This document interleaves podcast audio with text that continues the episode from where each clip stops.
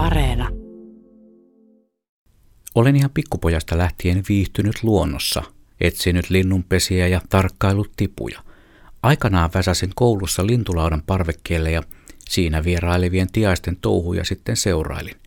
Se koulussa tehty lintulauta oli niin sanottua mallia hirsimökki, eikä sellaisen käyttöä nykyään enää suositella, mutta niinhän ne on rakennussuositukset muutenkin muuttuneet vuosikymmenien saatossa, miksei sitten lintulautojen tekemisessä.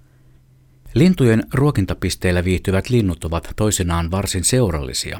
Ei niitä varmaan kesyiksi voine sanoa, mutta ainakin ne ovat rohkeita, rohkelikkoja. Tulevat heti paikalle, kun pähkinäautomaatin täyttäjä on tehtävänsä täyttänyt. Hyvä, etteivät tule suoraan täyttöpussista syömään. Linnut lienevät oppineet, että ruokintapaikalla viihtyvät luontohönöt eivät ole vaarallisia, toisin kuin ne, jotka pitkän tulikepin kanssa metsissä samoilevat.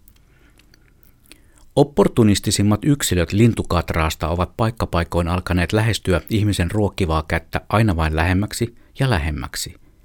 Tulleet jopa kädeltä hakemaan apetta. Esimerkiksi Helsingin Seurasaaren tiaiskanta on varsin luottavainen, mitä tulee ihmisen ja linnun väliseen rauhalliseen kanssakäymiseen.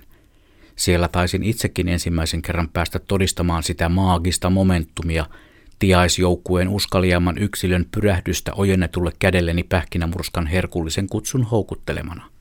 Ensin kuusesta pyrähti yksi talitintti kädelle ja saman tien takaisin metsän suojaan. Tilanne oli ohi niin nopeasti, ettei retkikaverini ehtinyt edes kuvauslaitetta laukustaan kaivaa esiin. Ensimmäisen tiaisen esimerkki innoitti muutaman muun kokeilemaan samaa ja kohta hanskani päällä ollut maapähkinämurskakasa oli jo nokittu parempiin suihin – Tiaisista uskaliaimpia vaikuttavat oman epäempiirisen tutkielmani mukaan olevan kuitenkin sinitiaiset. Ne tulevat melkein aggressiivisella innolla kädelle, ottavat annoksensa ja lennähtävät pois.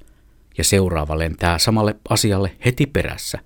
Sinitintti ei jää kädelle miettimään, se vain hoitaa homman ja poistuu paikalta, kun taas talitiainen saattaa jäädä hanskan päälle hetkeksi valkkaamaan pähkinämurskasta sitä herkullisimman oloista, eli käytännössä isointa pähkinäpalaa – Talitiainen selvästi usein myös tarkastelee pähkinätarjouksen tekijää, näin ainakin kuvittelen. Tintti katselee, kallistelee päätään ja saattaa jopa tirskauttaa pienen kiitoksen nokan pielestä ennen poistumistaan metsän suojiin ruokailemaan. Olen näissä tutkimushommissa onnistunut houkuttelemaan syömään kädeltäni mainittujen sini- ja talitiaisten lisäksi myös kuusitiaisen ja Lapin metsissä jopa lapintiaisen. Lapintintti se vasta rohkeliko olikin muonion maisemissa – tuli kädeltä syömään ja hyppeli mikrofoni piuhassa sekä Kaima Laaksosen kameran objektiivin päällä. Kuukkelinkin onnistuin houkuttelemaan kädelle eräällä pohjoisen retkelläni. Siihen tarvittiin aamupalapöydästä takavarikoitu sämpylän palanen, hetki rauhallista paikallaan seisoskelua ja hiukkanen onnea. Siihen se lopulta onnenlintu lennähti kädelle ja hetken aikaa olimme yhtä, kuukkeli ja ukkeli – luontokokemusten aatelia, sanoisin ma. Kannattaa siis ottaa metsään mennessään mukaan eväät paitsi itselleen ja mahdolliselle seuralaiselleen, myös jotain herkkuja tarjottavaksi siivekkäille ystävillemme. Ei sitä ikinä tiedä, millaisen ohikiitävän hetken pääsee retkellään inehmo todistamaan.